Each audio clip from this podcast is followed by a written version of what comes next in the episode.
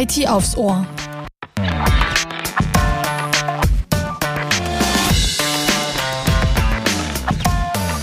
IT aufs Ohr. So heißt unser neuer Podcast von SAD. Mein Name ist Katharina Gerber und ich lade in diesem Podcast die unterschiedlichsten Experten zum IT-Talk. Fokus stehen aktuelle Themen und Trends aus den Bereichen IT-Infrastruktur, digitale Transformation, Cloud und Managed Services.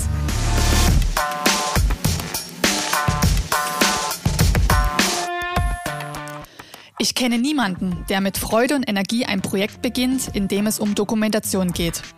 Und trotzdem sind die Erfassung und Diskussion des Ist-Zustandes von Prozessen, Schnittstellen und Verantwortlichkeiten ein wichtiger Meilenstein für jedes Digitalisierungsprojekt. Warum Prozessorientierung der Schlüssel zum Erfolg der eigenen Digitalstrategie ist, möchte ich heute gerne mit Christian Sennewald besprechen. Hallo Christian. Hallo Katharina, ich freue mich mit dir im Gespräch zu sein.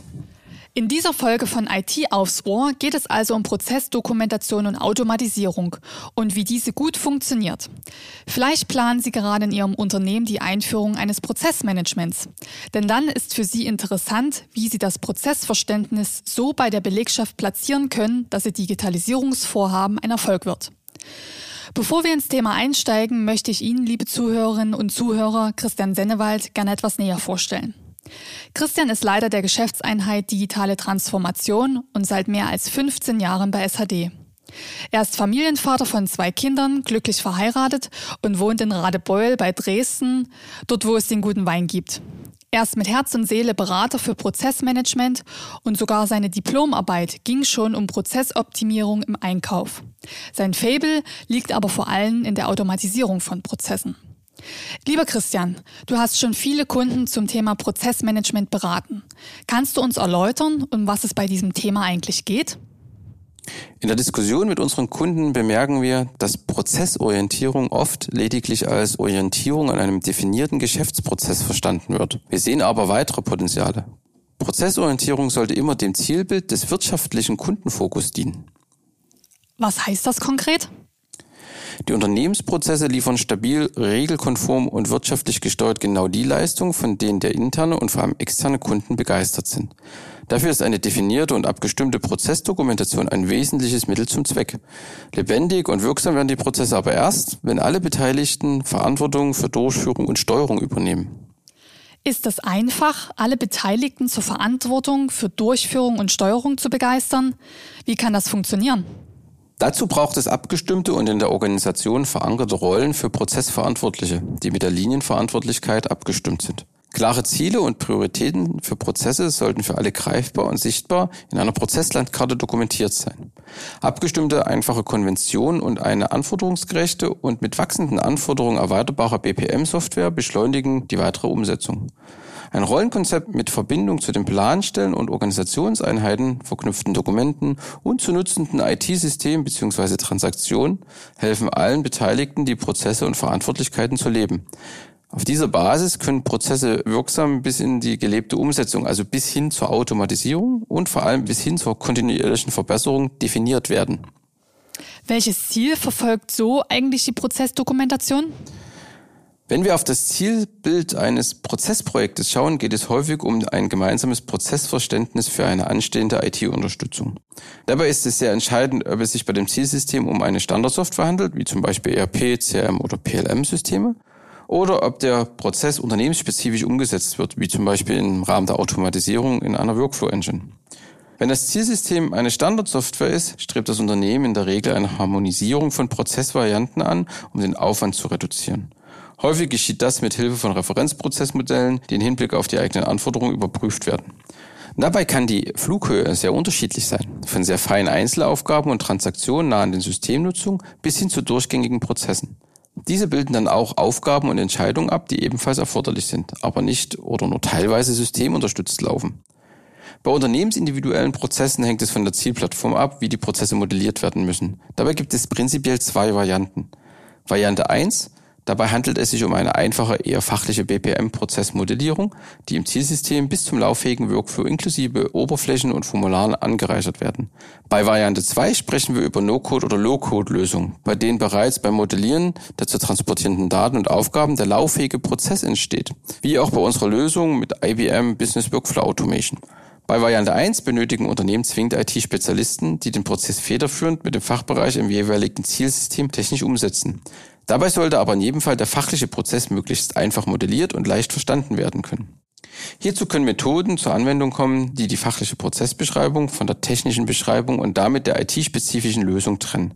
Beispielhaft sei das Arbeiten mit Blackpools oder Collapsed Subprocesses genannt, die eine technische Umsetzung an einem Skill Layer, also Service Contract Implementation Layer, darstellen und so zum Beispiel auch unterschiedliche Implementierungsvarianten je Standort abbilden können. Dieser Ansatz einer Process-Driven Architecture verspricht eine effiziente und effektive Softwareentwicklung, verlangt allerdings auch die konsequente Umsetzung der methodischen Anforderungen und die Nutzung der BPM-Notation.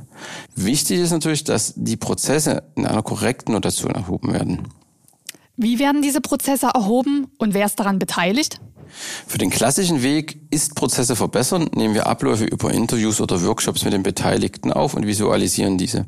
Dann identifizieren wir gemeinsam und systematisch die Schwachstellen und bewerten sie mit dem Optimierungspotenzial. Die verbesserten Sollprozesse werden erarbeitet und mit der Umsetzungsmaßnahme dokumentiert. Wie werden dann die Prozessschnittstellen abgebildet? Idealerweise wurde die Prozesslandschaft top-down entwickelt. Wenn dabei systematisch gearbeitet wurde, sollten die Verantwortlichkeiten für die Prozesse und jeweils vor- und nachgelagerten Prozesse mit ihren Verantwortlichkeiten geklärt sein. Wenn nicht, kann eine Methode aus dem Bereich Lean Six Sigma für Klarheit sorgen. Das SIPOC-Modell. In diesem Modell werden die Informationen nach folgenden Muster zusammengetragen. S für Supplier, I für Input, P für Process, O für Output und C für Customer. In der Prozessdokumentation liefert das SIPOC-Modell auch eine sehr einfache und übersichtliche Darstellung für Prozesse auf der nächst tieferen Ebene. Zum Beispiel, wenn aus Gründen der Unabhängigkeit oder Steuerbarkeit eigene Prozesse erforderlich sind. Der SIPOC ist auch ein Hilfsmittel für die Darstellung, Abstimmung, Analyse und Optimierung einer End-to-End-Prozesskette. Im ersten Schritt können so die Schnittstellen, also Start-End-Ereignisse, Inputs, Outputs, Qualität oder Service-Level, geklärt und vereinbart werden. Und ganz oft sind das bereits Quick-Wins für Ihr Prozessprojekt. Die Methode ist sehr flexibel und kann sogar für detaillierte Abstimmungen zwischen unterschiedlichen Funktionen auf Taskebene genutzt werden. Wenn man nun mit den beschriebenen Ansätzen einen Prozess, also zum Beispiel im Workshop erfasst hat, worauf sollte man dann alles achten? Die wichtigste Frage dabei ist, wohin und in welcher Form soll der Prozess abgelegt werden? Dabei sollte man folgende Eigenschaften im Blick haben. Die Nutzung eines datenbankgestützten Systems, um die dokumentierten Eigenschaften auswerten zu können eine möglichst einfache Toolunterstützung in der Modellierungsphase. Erfassung von unterschiedlichen Geltungsbereichen muss gewährleistet sein. Eine automatische und flexible Layout- und Darstellungsoption ist sehr hilfreich. Und die flexible Abfragemöglichkeit und die dynamische Visualisierung von Zusammenhängen muss da sein. Und wie kann es dann weitergehen? Je nach Bedarf kann man das zur Dokumentation oder für die eigene ISO-Zertifizierung nutzen oder eben auch als Vorbereitung für eine Automatisierung. Wenn es im weiteren Schritt um Prozessautomatisierung geht, müssen dazu weitere Parameter ermittelt werden, die eine Aussage treffen, ob der Prozess überhaupt das Potenzial für eine Automatisierung hat. Nicht, dass man einen sehr komplexen Prozess automatisiert, der aber nur einmal im Jahr läuft, wie zum Beispiel bei einem Jahresabschluss. Worauf man hier achten sollte, ist nicht immer einfach zu erklären. Da spielt auch viel Erfahrung eine große Rolle. Dafür hat SAD ein großes Team mit sehr erfahrenen Beratern, die unseren Kunden individuell beraten und durch solche Prozessmanagement-Projekte begleiten.